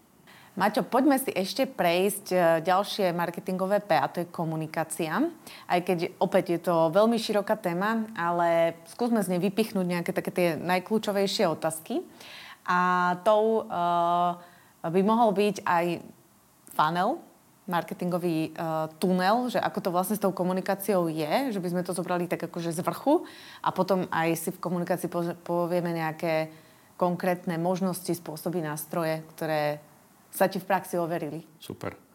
Poďme na to. Tak eh, ja začnem, ako spomenul si slovo funnel, tak ja len zase, že trošku to skúsim uh, zafrejmovať, mm-hmm. čisté slovenské slovo, do kontextu 4, 4P. Tak teraz, teraz uh, oramcovať, ďakujem. No. A, a, a, takže celkovo ten funnel, hej, že, že tunel. čo to je tunel. A, keď uh, 4P uh, riešime komunikáciu, to je v podstate jeden z takých že dôležitých nástrojov. Pre mnohých, bohužiaľ, je to ten najdôležitejší. Mm-hmm. Čo ja hovorím, použiaľ, že nie, že by som ho nemal rád, ale že tie ostatné sú podceňované a je to na škodu veci. A začnem asi tým, že, že keď si vlastne uh, pozrieme, že, čo, že prečo sme vlastne použili nejaké to slovo, ten, ten nejaký funnel, uh, že čo to vlastne je, tak uh, ja začnem asi tým, že čím som v podstate začal vlastne príspevkom u vás, že keď, keď chceme vlastne riešiť marketing, tak potrebujeme nejaký cieľ, že čo, ako ten marketing má pomôcť uh, značke, produktu, organizácii. A keď to začne veľmi zjednoduším, tak eh, vo finále sú tam nejaké dva typy cieľov. Ten prvý cieľ je, buď potrebujem na konci dňa akvirovať nových zákazníkov, alebo, alebo potrebujem uh, udržať zákazníkov a pracovať na ich lojalite, uh, upsellovanie a tak ďalej, čo sa zase v angličtine volá, že retention. Mm-hmm. Hej? Akvizícia, retencia. Mm-hmm. Tento, tento pojem sa používa na Slovensku. Takže celé to je o tom a absolútna lahvodka je, že keď, keď počúvam niekde, že chceme aj jedno, aj druhé. To je ako, že dá sa to, ale, ale to sa nedá, že v jednom čase, v jednom momente a väčšinou sa snažím uh, ovplyvňovať uh, tých zákazníkov, aby sme si rozhodli, že čo vlastne chceme robiť. Pretože každá z tých, tých, každý z týchto cieľov sa, sa, sa naplňuje, dosahuje inými, inými, inými nástrojmi. Myslím, že sa o tom budeme rozprávať. A keď si, keď si používal ten slovo funnel, alebo niekedy to aj lievik, tiež asi dáme niekde do, do linku, čo, jak to teda vyzerá. Ukážeme na video, tak, aby si to pozreli. Tak, hej. tak uh, viac menej to, si to môžete predstaviť ako, ako uh, predstavte si, že, že váš produkt uh, prechádza uh, nejakým spektrom ľudí, ktorí, koľko ľudí o vašom produkte počulo. Mm-hmm. Uh, počulo, niečo o ňom vie, má vytvorený nejaký vzťah, prvýkrát ho vyskúšalo, a až po je, je lojalitný, je pravidelný akože odberateľ robí pravidelné nákupy. Mm-hmm. Toto je že veľmi zjednodušené ten, ten funnel, o ktorom, ak, budete, ak je to OK, tak ja budem používať tento, tento slovo funnel, hej. Mm-hmm. A jeden z tých, akože, tých mojich odporúčaní, že no skôr, ak sa do tej komunikácii ideme pustiť, tak pozrime sa, že čo ideme riešiť vlastne. Čo, čo, pretože tie, tie nástroje, ktoré začneme vyťahovať z vrecka, že marketingové, tak do veľkej miery nám pomáhajú uh, práve alebo tá ich, ich prioritizácia a selekcia nám pomáha, keď vieme lepšie povedať, že ktorú časť toho funnelu ideme riešiť. Mm-hmm. Ako to vieme zistiť? Vieš, že mm, toto je také, že super si povedať, ale ako teraz ten podnikateľ, ktorý nás pozera, alebo aj agentúra, sa vie rozhodnúť, že kde má ten problém? Ako si to zmeria? Aké dáta vie na to použiť bez toho, že jedna vec je, že na nejaký prieskum veľký, neviem, čo, že nám to spočítajú, ale keď mám svoje nejaké dostupné zdroje, neviem, som v online, ako si to viem urobiť? Dobre, tak uh, to je akože perfektná otázka aj na Žanka. Uh, to je, myslím si, že je to kombináciou veci. Hej, že, že to nie je také, že mám na to tu na Harry Potter palička a viem to vyriešiť raz, dva. Je, začnem asi nejakými internými dátami. Aké dáta vlastne mám k dispozícii? Uh, ako dobre poznám zákazníkov, ako dobre poznám spotrebiteľov a aký typ dát o nich viem, aby som vedel si odpovedať nejaké také základné otázky presne v, tom faneli. A, a skôr budeme vedieť asi z interných dát vedieť povedať, že tento zákazník opakovane nakupuje produkt XY a robí to posledných 5 rokov a trend je takýto a podobne. Mm-hmm. Hej, a až, kde to bude trošku horšie z tých interných dát je do akej miery ten zákazník má s nami nejaký vytvorený vzťah. Niekde to dokážeme urobiť, lebo proste, že asi nejakým spôsobom máme nejakú spätnú väzbu, vieme odhadnúť nejakú, nejakú, nejaký ten vzťah so zákazníkom. Samozrejme, v tom online je to horšie, a keď feedbackovanie je, je, je niečo, čo, čo je veľmi dobre využiteľné práve na to. Až, potom, až, až, až po ten začiatok toho lievika, že aký je, aký je ten awareness, alebo že ja by som to nazval ešte, že zjednoduším, ešte pred tým povedomím, je, je ešte tá úroveň, koľko vlastne máme, aké je to spektrum našich zákazníkov. Hej, lebo zase tak, jak v živote funguje pravidlo paretové 80-20, mm-hmm. Tak, tak eh, keď ja vlastne mám nejaké tie dáta, akokoľvek sofistikovaná alebo menej sofistikovaná organizácia som, tak minimálne viem, že ja neviem, 8, 70% eh, objemu mi robí týchto x zákazníkov a urobím si nejakú takú veľmi jednoduchú, jednoduchá tabulka hej, a z ktorej vidím, toto je počet zákazníkov, ktorých mám, toto je počet zákazníkov, ktorí, ktorí takto prispievajú s takouto intenzitou v takomto objeme.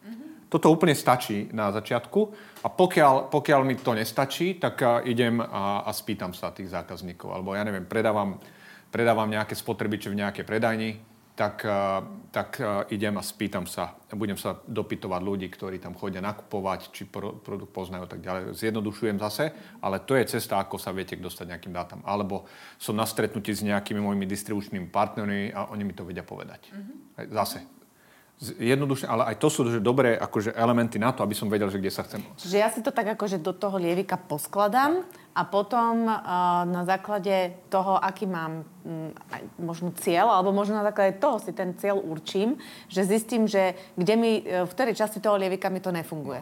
Hej? A toto je, toto je magický bod, no. že za ktorý podľa mňa určite veľa zákazníkov čaká, že, že jak sa správne rozhodnúť, no. lebo toto je, že keď, keď v tých, zvyknú, že to je tá otázka za 1 milión dolárov. Hej?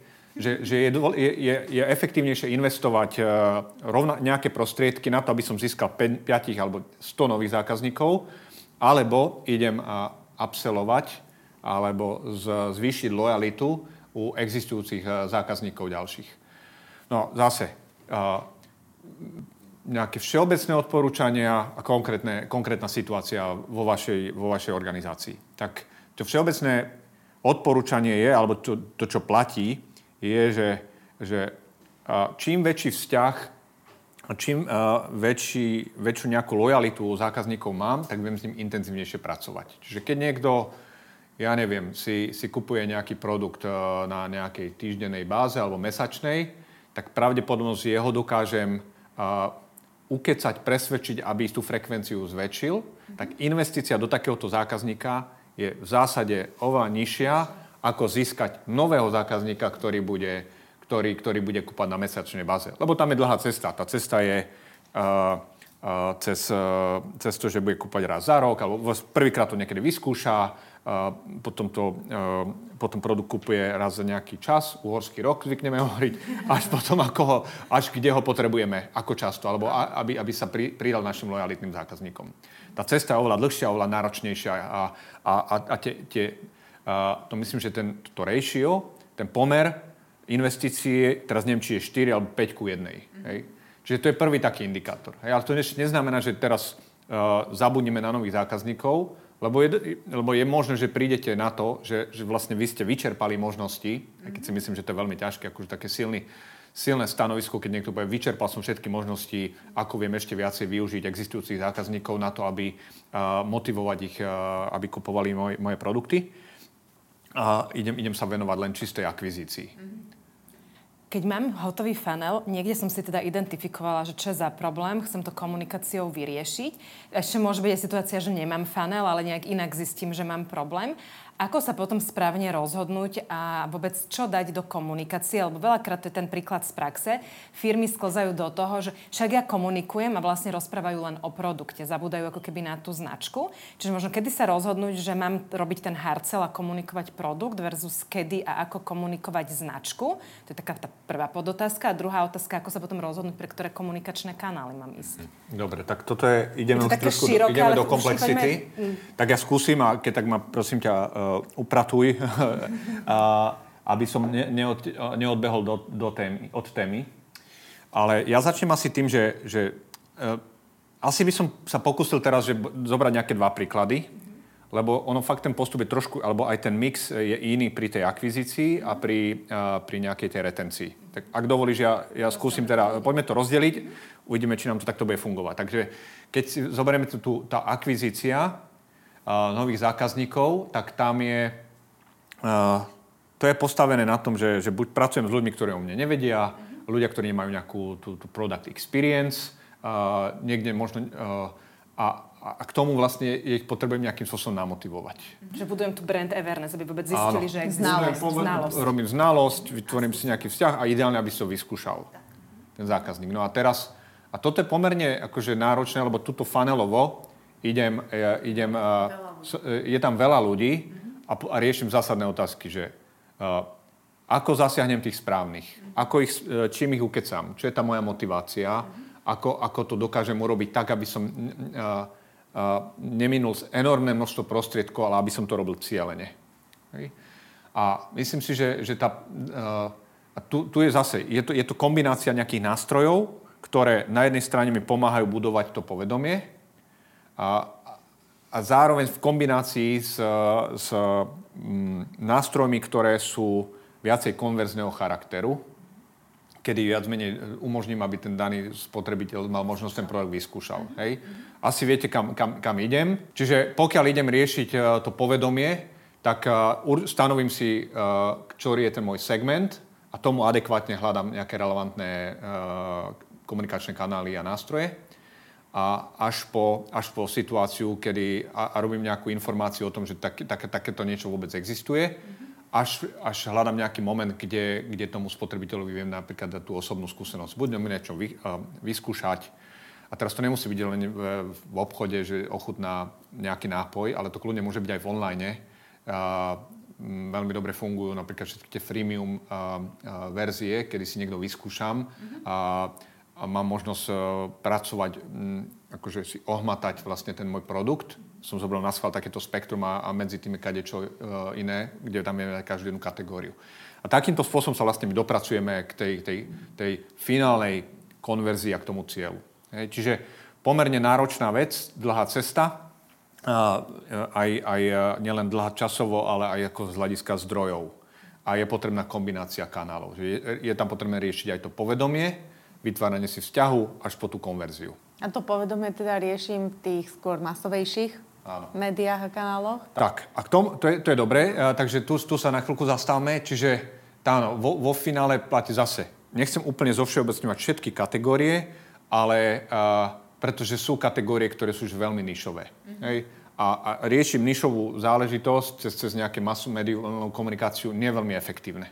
Budem vychádzať z toho, že, že teraz pracujeme s produktami, ktoré sú skôr majú väčší zásah, alebo teda väčší rozsah spotrebiteľov, mm-hmm. tak práve tam tá, tá masová komunikácia je, je veľmi efektívna, veľmi dobre funguje nielen krátkodobo, ale aj dlhodobo. Krátkodobo vybudovanie awareness, eh, teda povedomia, vytváranie si vzťahu, ale veľmi dobre funguje aj na, na, na dlhodobé budovanie značky. Mm-hmm. Hej? Čiže tým vlastne, že dvoma a, eh, riešiš dve, dva ciele tou to, to istou cestou alternatíva pre kategórie, ktoré nie sú možno až také masové, a, tak a, to, cieľenie, a, to cieľenie alebo ten, ten zásah nie nevyhnutne musí byť robený akože masovými kanálmi. Mm-hmm. A tam vlastne prichádza nárad nejaké iné nástroje, ja poviem akože veľmi, veľmi fungujúci uh, marketingový nástroj, keď to tak nazvem, a, a to je storytelling. Mm-hmm. Hej, to znamená, cez, na to, aby som odprezentoval, zrovna teraz ma napadá uh, napadá ma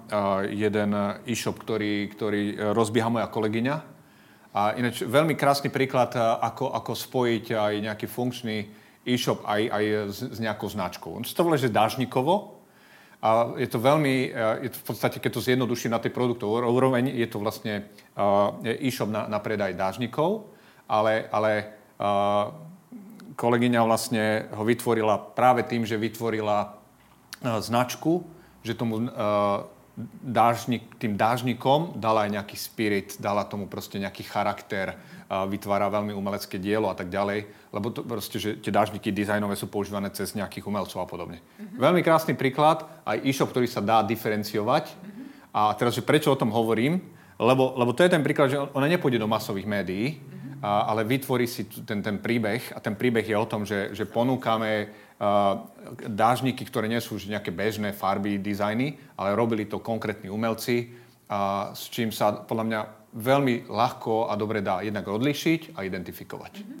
Čiže je tam ten storytelling. Je tam ten storytelling. Hej, a, a takých príkladov môžem uviezť, uh, poznáme určite viacej v, v našej blízkosti, že, čiže keď sú kategórie, ktoré nie sú akože široko uh, mm-hmm. veľmi masové, tak sa dá používať práve tento, tento nástroj. A teraz o tom, že či, či to voláme nadlinka, podlinka, akože to nie je asi teraz podstatné. Dôležité je to, že, že, že tie masové médiá, uh, áno, určite, ale sú, sú príležitosti, sú kategórie oblasti, kedy, kedy vieme si pomôcť inak. Mm-hmm. Áno, špeciálne pri tých projektoch alebo firmách, ktoré nemajú tie rozpočty. Keď máme masové médiá, každý si predstaví, no 150 tisíc, ktoré musím dať do reklamy, ale ono v podstate dá sa to robiť aj ako keby v menšom, v jednoduchšom. A hlavne ten storytelling je na to veľmi funkčný a mne nedá nepovedať príklad značky Mile, čo vlastne akože slovenská fashion značka, ktorí robia ten storytelling tak, že majú každú kolekciu a tá kolekcia má nejaký svoj príbeh. Že oni vlastne nepredávajú oblečenie, ale predávajú príbehy, hej. A vlastne celé to fotenie, celá tá produkcia je veľmi storytellingová, veľmi pekne urobená a veľmi im to funguje v tom online a vlastne už myslím, že sú aj niekde v offline. A práve vďaka tým príbehom, že ten príbeh im urobil tú funkciu tých 150 tisíc, ktoré niekto naleje do televíznej reklamy, keď to tak poviem. Tak, ale, ale keď, keď ťa počúvam, tak presne, že napríklad, že to je ten rozdiel, že ak sa robí marketing teraz versus nejakých 15 rokov dozadu, tam ten storytelling, akože práve tie sociálne siete nám, nám, nám, nám vytvorili vlastne priestor, aby sa niečo takéto dalo urobiť. Predtým by tá, tá cesta bola veľmi komplikovaná. Hej? A, a zároveň už, už len keď počujem, ak si hovorila o, o tom príklade, tak, tak už, už ten vlastne ten storytelling a ten príbeh, tak vlastne začína emocionálne na... Mňa vťah, vťah, vťahuješ do, prí, e, do toho príbehu a okamžite by som šiel googliť, že o čom to je. Tak ono v podstate ten, ten, e, ten e, princíp toho storytellingu je na tomto postavený. A samozrejme je dôležité byť autentický, samozrejme je dôležité robiť tie veci veľmi prirodzene a a, a s produktom, ktorý, ktorý nejakým spôsobom dáva zmysel. Nie teraz, že nefunguje to tak, že produkt, ktorý nefunguje, tak ho teraz ako podsukrujem nejakým storytellingom, tak zafunguje. To samozrejme Áno, nie. To je to ten fundament musí byť, ten tam musí byť daný. Dobre, a teraz tá druhá strana mince, to znamená, že nie akvizícia, ale retencia. retencia. Čo tam? O retencii, áno, tak to je zase akože parádne spektrum a myslím, že t- e, v tých väčších organizáciách, tak tam sa, tam sa investuje viacej energie času, lebo tam, tam je tých, ja neviem, 60 plus percent revenue a objemu, ten, to sa točí tam. Takže tam na jednej strane je to veľmi dôležité, veľmi citlivo, treba dávať pozor, aké, aké kroky sa použijú, aby, aby priniesli hodnotu, lebo tam tá hodnota sa dá pomerne ako rýchlo aj ako zlikvidovať, je, že nejakým nesprávnym ťahom a keď, ešte, keď je robený nejak dlhodobo, tak tá hodnota tak uh, jednak, jednak trpí značka, jednak trpí, trpí hodnota. Je, že to, je, to je treba akože veľmi citlivo vážiť a, a, a dobre nastaviť. Teraz, že ako, sa to, ako sa to teda deje, tak zase začnem slovo, slovom, ktoré v marketingu veľmi, ťažko, veľmi často používané, je segmentácia. Mm-hmm. To znamená, pozriem sa v rámci toho funnelu a teraz sme, koho vlastne chcem udržať a čo je môjim cieľom. Mm-hmm. Chcem riešiť tých, ktorí už dlho nenakúpili, že dajme tomu, mám s nimi nejaký kontakt za posledný rok a potrebujem ich kvázi oživiť. Alebo, alebo je to, že potrebujem už existujúcich zákazníkov zvýšiť ich frekvenciu. Tak zase už, už v rámci, keď, keď si vezmeme ten lievik, tak sme na tom, na tom konci, tak, tak už aj tu, tu sa tie, tie exekúcie alebo tie ciele a plány uh, dizajnu trošku inak. A teraz, že ako, aké sú na to nejaké rôzne nástroje, tak uh, niekto, niekto by teraz že sklzával do toho, že no dobre, tak eh, že je to cena. Uh, no, no cena je len z jeden z elementov a keď je používané veľmi izolovane, tak presne tam, tam hrozí to, že, že si ešte aj doba brem profitabilitu zákazníka, ktorý ju v podstate nepotreboval. Hej? Čiže keď niekto, ja neviem, poviem príklad, keď niekto pravidelne nakupuje nejaký produkt a, a, a ja ako zákazník to neočakávam, zrazu dostanem len tak neočakávanú 30% zľavu, no tak a bez toho, aby ja som vlastne šiel nakúpiť ten produkt tak či tak, tak je to v podstate len akože strata hodnoty pre organizáciu. Hej. Zase som to veľmi zjednodušil, ano. podobne, ale, ale to, sa, to sa môže diať. Čiže tam je dôležité začať niekde nejaký segment, mám o ňom nejaké insighty alebo informácie a skúšam nejaké nástroje, ktoré, ktoré dokážem, ktorými dokážem optimalizovať uh-huh. jeho uh, frekvenciu alebo uh, rozsah, veľkosť nákupu a podobne. Mne to inak teraz pripomenulo nástroj, ktorý sme bola kedy v Coca-Cole používali, že pita. Uh-huh to je normálne podľa mňa, že na bonusovú epizódu toto vysvetlenie, lebo to je presne o tom, že ako ovplyvňovať toho zákazníka a kde zistiť, že máme ten problém a ako to riešiť a ako komunikovať. Že vlastne, keď ideme do hĺbky a tej podstaty komunikácie v marketingu, tak aj tá samotná komunikácia, čo je možno v dnešnej dobe tak zjednodušovaná, je vlastne veľká veda a dá sa k nej pristúpiť veľmi komplexne a keď naozaj rozumiem tomu, čo sa mi deje, kde mám ten problém na úrovni akého zákazníka, či toho nového alebo toho vracajúceho sa a keď je to ten vrácajúci sa a nevracia sa, prečo je ten problém. Čiže keď idem ako keby analyticky do hĺbky, tak viem veľmi dobre si ten problém tou komunikáciou vyriešiť. A podľa mňa to je ten moment, prečo to teraz tak akože sumarizujem, čo sa dneska na trhu nedieje. Že deje sa to možno v tých korporátoch, ale že vlastne podnikatelia ani nerozmýšľajú nad tým, ako inak môžu nad komunikáciou rozmýšľať. Že momentálne tá komunikácia je v tej veľmi jednoduchej rovine, že chcem dať vedieť o, svojej značke, tak uh, boostujem nejaké pekné obrázky a možno s nejakou emóciou, alebo tlačím ten svoj produkt a tým pádom vo väčšine je to nejaká zľava akcia alebo niečo. Ale že vôbec my tú komunikáciu, a ešte keď hovoríme, že marketing sa zužuje častokrát, že je to len komunikácia, tak my ani len tú komunikáciu nemáme na tom trhu vlastne podchytenú a dobre zmáknutú, ako sa povie, lebo tam dostávame ako keby na povrchu. Mala som strašne potrebu tejto vsuvky, a na, to ma rovno napája a dám uh, asi možno aj záverečnú otázku k tejto téme komunikácie, že uh, ja som spomenula to, že značka versus produkt, že sa to veľmi zjednodušuje. Uh, myslíš si, že v rámci tých nadliniek alebo nejakej masovej komunikácie, keď značka tlačí produkt a nie značku, je to ja viem, že sa to nedá zovšeobecniť, ale ako keby je to dobrá cesta, alebo môže to byť funkčná cesta, alebo je to 50 na 50, alebo je to úplná blbosť a nerobiť to? No, akože zase, uh, by som asi povedal, že mňa, mňa tu teraz veľmi ako tak... Uh, asi by som sa opýtal, že no, povedz mi taký produkt, ktorý to robí. Hej? Lebo pre mňa je to akože samo o sebe to je pomerne do, do veľkej miery taký nonsens. Mm-hmm. Hej? Akože je to, je to podľa mňa nesprávne, a, a, a zase nechcem paušalizovať, že je to v 100% prípadoch, určite sa nájdú nejaké výnimky, ale aj, fakt, že keď lovím v pamäti teraz, že či ma niečo také napadá, tak to je zase, keď to je veľmi zjednoduším, že nejaké generické auto, teraz poďme robiť masovú komunikáciu, to, to je, že to si pýta, že aha, a čo, čo s tým viacej, že je, je to také, že uh, chápem, chápem, kedy ešte niektoré značky komunikujú produktové ako funkčné benefity Hej, že, ne, že sa trošku krátkodobo odklonia od nejakej tej budovania emócie, ale pokiaľ, pokiaľ komunikujú len funkčný benefit, tak tým v podstate viac menej uh, uh, akože sa ochudobňujú o to, aby, aby to nejakým spôsobom prepojili na, na to bohatstvo, ktoré tvorí ako cez tú značku. Hej? Že ono sa to dá krátkodobo robiť, ale, ale prečo by sme ale, to robili, ale, ale je to také, že, že nemajú na tom žiadnu konkurenciu, nič tým nezískavajú, pretože konkurencia tieto funkčné benefity má rovnako. To znamená, že tam nevidím akože ten, tú, tú pridanú hodnotu tej, tej diferenciácie, ktorá pre tú značku je práve dôležitá. Ja celý čas zlovím v pamäti, není Voltaren práve jeden z príkladov, kedy komunikujú primárne produkt a nie značku? Kde mi stalo alebo niečo naklbí, nejaký krém. Okay. Že vo v takom tom farma biznise mám pocit, že je dosť také zaužívané komunikovať primárne produkt a nie tú značku. A potom ma napadli ešte veľké siete, aj keď tam je to podľa mňa kombinácia, ale hlavne teraz Lidl Kaufland, že tí idú tak emočne, ale že veľakrát hlavne v minulosti, neviem, také Tesco tlačilo predu- produkty, akcie a tlačilo to v mass médiách. A nebudovalo značku, akože, že prečo mám ísť do Teska. Mm-hmm. Toto ma napadli ako dva príklady. Mm-hmm. Okay, tam, ale tam zase vidíme, že obrovský posun, čo sa udialo za posledných 10 rokov. Posun. Že a... Máš aj Alzu, ale tá tiež začala zmysluplnosť komunikovať, aspoň začala, hej. Doteraz to bolo hlavne tá dostupnosť, tá cenová. Hej. No, nevadí, tak som si zodpovedala aj príklad. Maťo, o, dneska to je asi najdlhší rozhovor, aký sme kedy s kým mali v rámci podcastov, aj video, ktoré len začíname, ale veľmi sme mali potrebu to tak hĺbkovo, komplexne rozobrať. Uh, veľmi ti ďakujeme, že si prišiel a my vždycky dávame na záver, jed, na záver jednu poslednú otázku uh, našim hosťom a to je, čo by si odporúčil našim poslucháčom v súvislosti s, marketingu, s marketingom? Hm. Tak ak dovolíš, že skúsim, že tri. Hej, že, že som taký, že, som, že, že to nebude jedno. Poznáš, ale tak pre mňa ako uh, kdokoľvek uh, sa, sa dostal v tomto, v, tej, v tomto videu až tu, tak, tak uh, blahoželám, ďakujeme.